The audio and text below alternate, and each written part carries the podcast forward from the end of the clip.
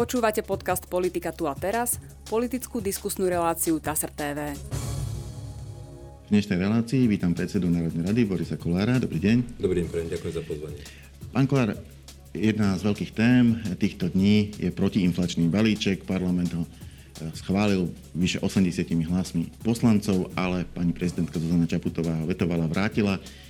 Komentovala to tak, že jedna časť zákona je z jej pohľadu v poriadku, ale tá druhá nemala byť prijatá v skrátenom legislatívnom konaní. Na začiatku tejto schôdze ste teda mali rokovať o tom vete a malo sa rozhodnúť, či parlament ho prelomí, alebo akceptuje pripomienky, alebo to celé vráti, a nestalo sa z toho nič, odložilo sa to na budúci týždeň. Prečo, v čom bol ten problém? No, lebo v klube OĽaNO nastal problém a nemali ešte dostatok hlasov, niektorí nechceli hlasovať spolu s poslancami z Les Nos, takže toto si musí vyriešiť klub OĽaNO. Takže potreboval bývalý ex-premiér, terajší minister financií, ešte trochu času, tak sa to odsunulo, na budúci týždeň sa o tom bude hlasovať.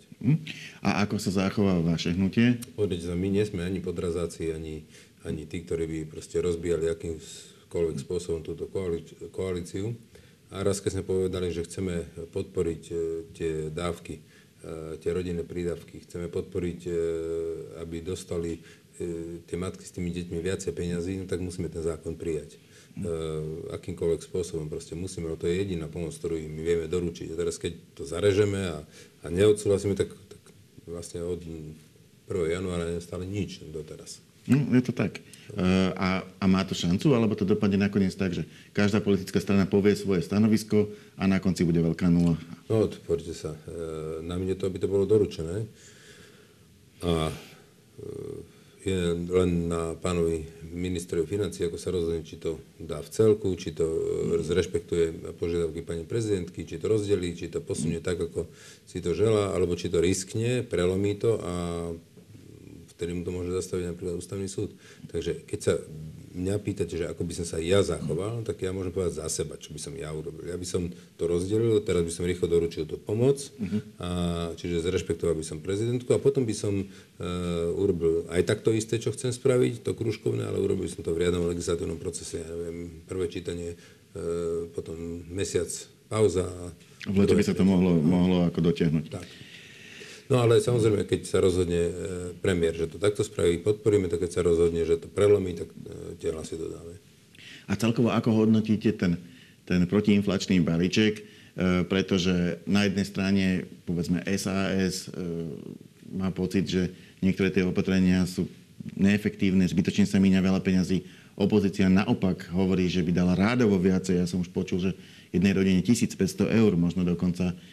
Spomínal to, myslím, pán predseda Smeru, že by potrebovala každá rodina na vykrytie tej inflácie. Ja rozumiem, že aj 3000 by potrebovala, ale keď si zoberiete, koľko domácností krát 1500, tak nemáme taký rozpočet krajiny, ktorú by pán Fico minul, alebo ktorú by dokázal ukradnúť. Takže teda tento balíček je z vášho pohľadu optimálny, alebo by ste ešte uvažovali o niečom ďalšom? Lebo zase, dobre, nemusíme hovoriť o 1500 eurách, ale pán Pellegrini hovorí, že seniori napríklad prišli skrátka, alebo rodiny bez detí. Hovoríte sa, seniori, na tých sa myslelo ako úplne prvých. Tí dostali tých 300 eur za to očkovanie. To dostali. Teraz budú mať vyplatené 1. júna, budú mať vyplatený ten 13. dôchodok, ktorý mali dostať na Vianoce, ale dostanú už teraz, aby mali ďalšie zdroje finančné a potom pred Vienocami dostanú asi nejakú pomoc, ale to pripravuje pán minister financií, takže on ešte s niečím príde. Ale takže dôchodcovia, tí budú vyriešení. Ale teraz sa musíme zamerať hlavne na tie matky s deťmi, tak o tom hovorí tento balíček. Prakticky v týchto chvíľach, keď nahrávame túto reláciu, už sa začne rokovať o dôvere ministrovi hospodárstva Richardovi Sulíkovi. Navrhuje to opozícia, a to z toho dôvodu, ako dopadli rokovania o možnosti predávať ruskú ropu prostredníctvom rafinérie Slovnaft. Ako sa k tomu postaví Sme rodina? Náš analytik Juraj Hrabko hovorí, že bol by to zázrak a bolo by to prvýkrát po 10 rokov, kedy by na žiadosť opozície parlament odvolal člena vlády. Ja si myslím, že takéto niečo nehrozí. Absolutne, my nebudeme odvolávať Richarda Sulíka, môžeme vo veľa veciach nesúhlasiť. Je pravda, že Je to strana, ktorá nás žiada každú jednu možnú chvíľu, aby sme zrušili vlaky zadarmo, aby sme všetky sociálne benefity po bývalých vládach rušili a my to tvrdo za to bojujeme, aby sme to udržali. Takže, ale to neznamená, že teraz to toho nejako limituje k tomu, aby sme ho išli odvolávať. V žiadnom prípade nie. Nemyslím si to. Je tam z jeho strany silný ako pragmatizmus, aj keď veľakrát tam chýba ten sociálny rozmer. Ale to nahradí zase pán minister Sulík tým pragmatizmom. Takže nemáme dôvod ho odvolávať.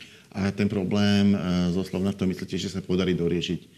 Lebo do konca roka by sa mal, aby nenastal v januári problém. No, to bude záležať samozrejme od koncernu MOL, ktorý vlastní Slovnaft. Ako sa rozhodne, to asi nebude môcť ovplyvniť úplne vláda Slovenskej republiky, ale pevne verím, že nebude utlmovať celú výrobu. Poďme k vašej vlastnej agende po naozaj dlhých mesiacoch naťahovania, prekladania, rokovaní, znovu rokovaní. Parlament schválil legislatívu potrebnú na začiatok výstavby tých lacných štátnych bytov, kde by teda mohli získať ubytovanie aj tí ľudia, ktorí už nebudú mať na hypotéku, aj vzhľadom na všetky tie okolnosti ekonomické, v ktorých sme sa aktuálne ocitli. Vy ste sa tým pochválili aj na billboardoch, a tým ste dali šancu opozícii, aby vám to hneď spočítala. Zatiaľ ešte žiadny byt nestojí, ale billboardy už sú. Ako môže stať nejaký byt, keď sme to schválili len teraz na poslednej schôdzi a keď to pani prezidentka pred 10 dňami podpísala. Tak si predstavte, že my musíme utvoriť legislatívu a to je ten zákon, ktorý sme ľuďom slúbili, že to prinesieme. To znamená, že teraz sme to spravili a teraz budeme musieť vzniknúť agentúra, teraz budeme musieť prijať tých investorov. Už máme jedno Rakúsko z 0,5 miliardy, už je podpísaný letter of intent, teraz sa prihlásili Švédi, tí podpísali tiež 0,5 miliardy, že sem priniesol 500 miliónov, takže už máme 1 miliardu investorov pripravených to spustiť. Viete, ja to ľuďom priblížim asi takto. Predstavte si, že vy im poviete, včera mi podpísal starosta stavené povolenie na dom. A ja vás zajtra ráno stretnem a poviem, ty nemáš postavený dom? No. Čo si to za odborníka? Však si včera dostal stavebné povolenie. Tak to je takáto úroveň tej opozície. Len aby si kopli. To znamená, že pred 10 dňami pani prezidentka podpísala tento náš zákon. A toto vlastne teraz spustí tú výstavbu tých bytov. Teraz tí dva investori, ktorých už tu máme, s 1 miliardou, teraz vyhľadávajú pozemky, budú vybavovať stavebné povolenie a spustia tu asi. Jeden z nich už má veľmi blízko k vydaniu stavebného povolenia v Nitre. Tam by mali ísť prísť prvých 300, ale tu nás sa pripravuje jedno veľké také satelitné mestečko vedľa Bratislavy, tam by mala byť až 20 000 bytov. Takže je to otázka síce nejakých rokov, ale teraz sa to spúšťa, niektoré byty sa už budú možno o 2 roky odozdávať, ale to keď sa raz naštartuje, to perpetuum mobile, to už bude potom každý rok, či ja tu budem v tejto vláde, alebo nebudem v budúcej, alebo to je jedno, proste tí ľudia to lacné nájomné bývanie dostanú. Budú si to pamätať, že som dal slovo a že som ho dodržal. To je veľmi dôležité. A viete, 2 roky mi to trvalo. Najprv bol COVID, potom mi to rok držali v parlamente, koaliční partneri mi to nechceli pustiť. Tak všetci už do mňa šťuchali, no kedy budú tie byty. No, tak rok som o to bojoval s koaličnými partnermi. To boli tisícky hodín, ktoré sme museli s nimi sedieť. Robiť kompromisy, robiť ústupky. Proste nakoniec sa nám to podarilo. Tak samozrejme novinári 100-krát sa na to opýtali, kedy už bude stať prvá bytovka. Ale keď som to schválil v tom parlamente, tak tomu nevenovali žiadnu pozornosť. Tak som im to vycapil na billboard, aby to pekne videli, že som dodržal slovo. A samozrejme pozornosť sa okamžite začala tej téme venovať znovu. Ale teda je to tak, počítate, že prvý by mohol byť o 2 roky. No, rád tam asi tak o 2 roky. Ale to potom už bude nasledovať ďalšie, to už proste sa rozbehne, to už bude... Lebo to je systémové opatrenie. Áno. Znamená, keď sa začne, bude sa v tom môcť pokračovať, povedzme ako v Rakúsku. Áno, presne. Napríklad ten prvý investor, ktorý nám podpísal už 0,5 miliardy, že prinesie, tak ten má napríklad v Rakúsku 250 000 nájomných bytov. A toto bude naozaj, tí ľudia budú môcť byť v lacnom bývaní. Nebude musieť napríklad, keď robí niekto v Jaguári v Nitre a je, dajme tomu, zo Žarnovice, nebude musieť predať rodičovský dom, môže si ho kľudne ponechať, lebo si bude môcť ten Nitre za 200 eur, možno 250 max, keď mu dá doplatok aj jednu časť, aj prispieje mu zamestnanec, tak možno, že sa bude nachádzať na 180 eur, rozumieš? Tak to nemá význam preto, aby niečo robil, aby niečo predával, kupoval, môže si dobrať krásny byt, nasťahovať tam rodinu a keď raz ten kontrakt ukončí, tak sa pohode vráti. No, druhým veľkým programovým cieľom vášho hnutia bola exekučná amnestia.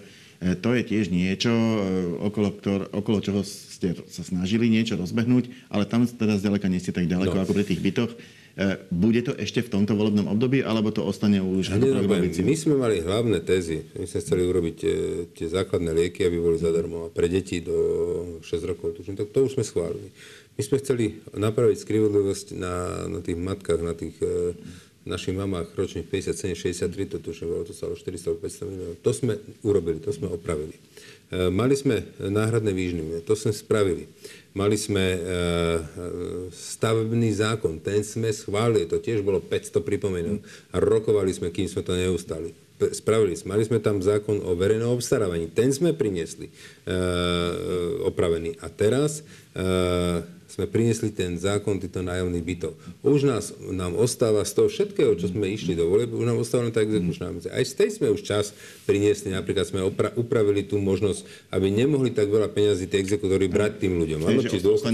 Áno, väčšia časť. A to sme urobili. No a teraz, pani ministerka, to patrí pod rezort ministra spravodlivosti, samozrejme, pod pani ministerku Kolíkovú.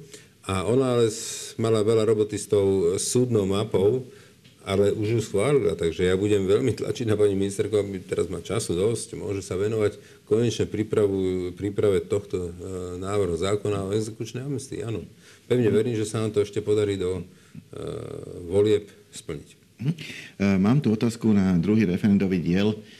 Minulý rok prebiehala taká prvá referendová akcia pod vedením opozície, to referendum Ústavný súd zastavil, pretože posúdil tú otázku ako protiústavnú.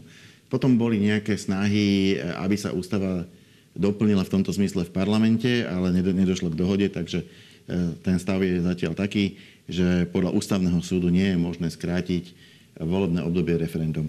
Ale Smer prišiel s iným nápadom na referendum, ja prečítam zo správy TASR. V piatok spustil petičnú akciu k referendu, ktoré chce spojiť s jesennými voľbami 29. októbra. Referendum má mať dve otázky. Prvá časť referenda sa má týkať demisie vlády a druhá zmeny ústavy Slovenskej republiky, kde by sa teda tá možnosť nie, že končí sa volebné obdobie, ale možnosť, že sa dá ukončiť predčasne, zahrnula. Zatiaľ, čo som pozrel, ako sa k tomu vyjadrovali opozičné strany, Hlas bol za, SNS za, Republika za, KDH proti, Progresívne Slovensko proti, Aliancia proti. Aký je postoj hnutia Sme rodina? Ani sa tak nepýtam na tú otázku na pád vlády, lebo to by bolo ľudožrúctvo. Ja to rovno poviem. No. Vy si myslíte, že my budeme podporovať opozíciu Roberta Fica? No nikdy v živote. Ja s ním nebudem nikdy sedieť v žiadnej vláde s Robertom Ficom, tak prečo by som mal jeho túto šaškáreň podporovať? Prečo šaškáreň? Lebo on veľmi dobre vie, že toto referendum bohužiaľ, alebo bohudík, nebude úspešné, pretože tam nepríde 50% ľudí. To je prvá vec. Nikto mu to nespojí s komunálnymi voľbami. Nikto. To znamená, že to je druhá vec. Tretia vec je, to len agenda by mohla robiť tlačovky, alebo kým to vyzbiera. Kým to referendum by teoreticky malo byť. A teraz som pevne presvedčený, že to ešte ani jedno referendum nebolo úspešné. Nebolo úspešné tým, že, ja by som to dopovedal, ani jedno nebolo úspešné, len jedno jediné, ktoré bolo za vstup do Európskej únie. Všetky ostatné referenda, ktoré boli vypísané, boli neúspešné, lebo nebolo tam 50% oprávnených voličov. To znamená, že, ale berme to, že keby aj prišli, tak než by toto sme schválili, než by prišlo, ešte to nemajú vyzbierané, takže než to vyzbierajú, než to pani prezidentka vypíše, to sú 3 mesiace, ona má lehotu 3 mesiacov. Čiže my sa môžeme baviť, že možno, že to referendum bude niekedy v októbri, novembri, decembri, možno v januári. Potom, kým prejde tá čas, potom budeme musieť skrátiť, nebudeme musieť prijať ústavný zákon. Budeme musieť prijať ústavný zákon, aby sme si mohli, alebo aby sme si vôbec vedeli skrátiť. To znamená, to sú ďalšie mesiace, kým ten zákon príjmeme. No a potom je lehota 110 dní do vypísania volieb. Čiže aj keby sme toto všetko prešli a ešte si aj skrátili tú možnosť ústavným zákonom, čo si myslím, že nenájdeme ten ústavný zákon. Tam je otázka, či by to bolo nevyhnutné, no, lebo je to tam formulované. No je nevyhnutné, preto, lebo proste je to nevyhnutné, lebo tam je stanovisko ústavného súdu. Ten ústavný súd povedal jasne, za dnešných podmienok si nevieme skrátiť volebné obdobie, pokiaľ nepríjmeme ústavný zákon o možnosti skrátenia. A nie je možné zmeniť ústavu referendum? Zmeniť ústavu priamo referendum, teda nie hlasovanie v parlamente. No to potrebujeme vedieť, či to prejde vôbec tá otázka a ako sa k tomu postaví ústavný súd. Čiže tam je strašne veľa premenných. Čiže už sa dostávame niekedy, dajme tomu, na jar budúceho roku. Teraz tam bude 4 mesiace na voľby. Do toho idú prázdniny, takže dá sa povedať, že možno, keby sa všetko akože podarilo, tak tie voľby mohli byť niekedy september 2023. No a potom máte október, november, december, január a vo februári už sú voľby. Čiže úžasná robota a o 4 mesiace by sme skrátili toto volebné obdobie. To už fakt akože úplne nezmysel. Viete, pán Fico môže robiť toto, on nech vynaloží kopec energie na tento nezmysel a my zatiaľ sa budeme snažiť veľmi rýchlo dotiahnuť tie byty, aby sme začali tú výstavbu, aby sme založili veľmi rýchlo agentúru, tú štátnu, ktorá bude príjmať cez tú aplikáciu tie objednávky, ktorá bude ten poradovník tých ľudí, aby sme pomáhali tým investorom, aby čo najskôr získali pozemky a stavebné povolenia a budeme sa snažiť urýchliť túto výstavbu. My sa budeme radšej venovať týmto spôsobom a týmto štýlom a budeme radšej robiť niečo zmysluplné. Čiže ak som to správne pochopil, v podstate zatiaľ to vôbec neriešite. Nemusím sa pýtať na jednotlivé otázky, alebo... Nie, zbytočne. Ja osobne si myslím, že a pán Fico to veľmi dobre vie. Veľmi dobre vie, že to je len agenda, aby mohol stáť na tlačovke. V piatok, teda je to správa TASR z 10. júna, začala sa oficiálna volebná kampaň do spojených jesenných volieb. V zbierke zákonov totiž uverejnili rozhodnutie o vyhlásení volieb do orgánov samosprávy obcí a do orgánov samosprávnych krajov. Ano. Predseda parlamentu Boris Kollár, práve toto náš host, ich vyhlásil 29. októbra. Volebná kampaň sa končí 48 hodín pred dňom konania volieb, uvádza TASR. Sú to voľby, aké nemajú precedens, ešte sa to nikdy nestalo, aby prebehli v jeden deň aj komunálne, aj regionálne voľby. Som počul veľa špekulácií o tom, čo to spôsobí, či to úplne zmení pomery pri voľbe županov. Áno, zmení. Čiže možno prvá otázka, teda myslíte si, že to bude úplne inak, že napríklad na to, aby zvíťazil župan, bude potrebovať oveľa viac voličov. Rozhodne, preto lebo vždy boli úspešnejšie komunálne voľby ako župné. 50-30 asi približne. Áno. To znamená, že tam tým pádom už keď ten dotyčne príde k tým komunálnym, tak už sa vyjadria aj k župným a tým pádom tam bude podstatne viacej hlasov. A ako sa na to pripravujete? Máte už nejakých takých partnerov, s ktorými by ste chceli vytvárať koalície? Máte strany, s ktorými by ste určite nechceli? Pozrite sa, myslím si, že toto parlamentnú politiku robíme tu nahore. Tam proste máme jasné stanoviska, s kým áno, s kým nie, ako to riešime. Ale čo sa týka tej komunálnej, tak na tej komunálnej úrovni tak naozaj tie štruktúry majú otvorené a voľné ruky. Môžu robiť tie koalície, s kým uznajú za vhodné. Sú už nejaké mená, ktoré by ste rovno teraz vedeli povedať, že toto budú s vysokou pravdepodobnosťou naši kandidáti, povedzme na primátorov alebo na županov v niektorých krajoch? My budeme robiť veľa koalícií, tak určite budeme mať aj nejakých kandidátov na primátorov, budeme podporovať rôzne zvučné mená a tak ďalej. Takže, ale teraz to všetko ešte sa tvorí a tie koalície sa akurát kreujú, takže ešte by som to asi nechcel predbiehať, ale myslím si, že to v veľmi krátkom čase už bude jasné. Ale robíme to naprieč celým spektrom tie koalície. Ešte by som sa na záver spýtal na jednu aktuálnu vec, ktorá je nad rámec tých pôvodných okruhov, ale dneska ste sa vyjadrili v tom zmysle, že pán minister Budaj nesie priamo zodpovednosť za problém s premnoženými medveďmi. Viem, že je to vec, ktorá vyrastla v posledných dňoch, lebo tých útokov ako keby pribudlo. Čo by podľa vás teda mal urobiť? Pozrite sa, pokiaľ sme začali chrániť medveďa, keď bol naozaj ohrozený, že bol ohrozený druh, v roku 1935 možno bolo tak do 40 kusov. Po vojne tesne mohlo byť cez 50. No ale dneska sú tak premnožení, že už zasahujú do našich absolútne obydlí, blízkosti škôl, škôlok sú. Proste už ich ľudia stretávajú u seba na záhrade, na dvore. To znamená, že v takej detve sa pomaly neviete po meste prejsť, aby ste v noci nestretli medvedia. Včera, prevčerom bol útok na jedného človeka. Včera dokonca musel utekať nejaký záchranár pred medvedicou a sa tam dorantal. Chápete ma? To znamená, že je toho strašne veľa. Je to strašne veľa. Teda sa pýtam, že či čakáme na prvú smrť nejakého dieťaťa alebo matku s dieťaťom, alebo čo čakáme? A že kedy je to už dosť vypuklý ten problém, aby vôbec niekto zasiahol. Však tí ľudia už spisujú petície. Není deň, keby nebol nejaký stret s medveďom. Áno, a tváriť sa, že to je vegetarián a že, ja neviem, možno stačí hodí mrkvu alebo kalerába. Je to vyriešené, však keď je vegetarián. No, tak, ale vidíte, tí ľudia... Však dobre, ale tí ľudia, však ja to je s nadsázkou, pán minister to sa vedie, že to je vegetarián. Tak preto si robím z toho srandu. Ale musím povedať, že však hovorte to tým ľuďom, ktorí proste skončili v nemocnici. Pozrite to tej rodine, ktorej zabilo otca minulý rok. To znamená, že to proste je tak vypuklý problém, že to treba riešiť. Ľudia sa začínajú búriť, ozývajú sa nám starostovia, ozývajú sa nám primátori, ten problém vypuklý. Bežne tie medvedice mali jedno, max dve mláďata, dneska není problém 4. Rozumiete, teraz si predstavte, že máte 1000 medvedíc, dajme tomu, krát 4. Však to sú obrovské počty. A aby som to ľuďom vysvetlil, ten medveď je teritoriálne zviera. Tak si predstavte, že toto je nejaké teritorium, ktoré potrebuje na obživu medveď. Áno, a je tam jeden medveď a vyháňa ostatných. No a keď sa to takto premnoží, tak oni si musia tie teritória posúvať aj bližšie k ľuďom. Lebo tak už nemajú tie pôvodné. Už nemajú kde sa nájsť, rozumiete ma. To znamená, že pri 600-700 medveďoch sme nevedeli naďabiť na nejakého medveďa, keď sme išli aj stredom hory.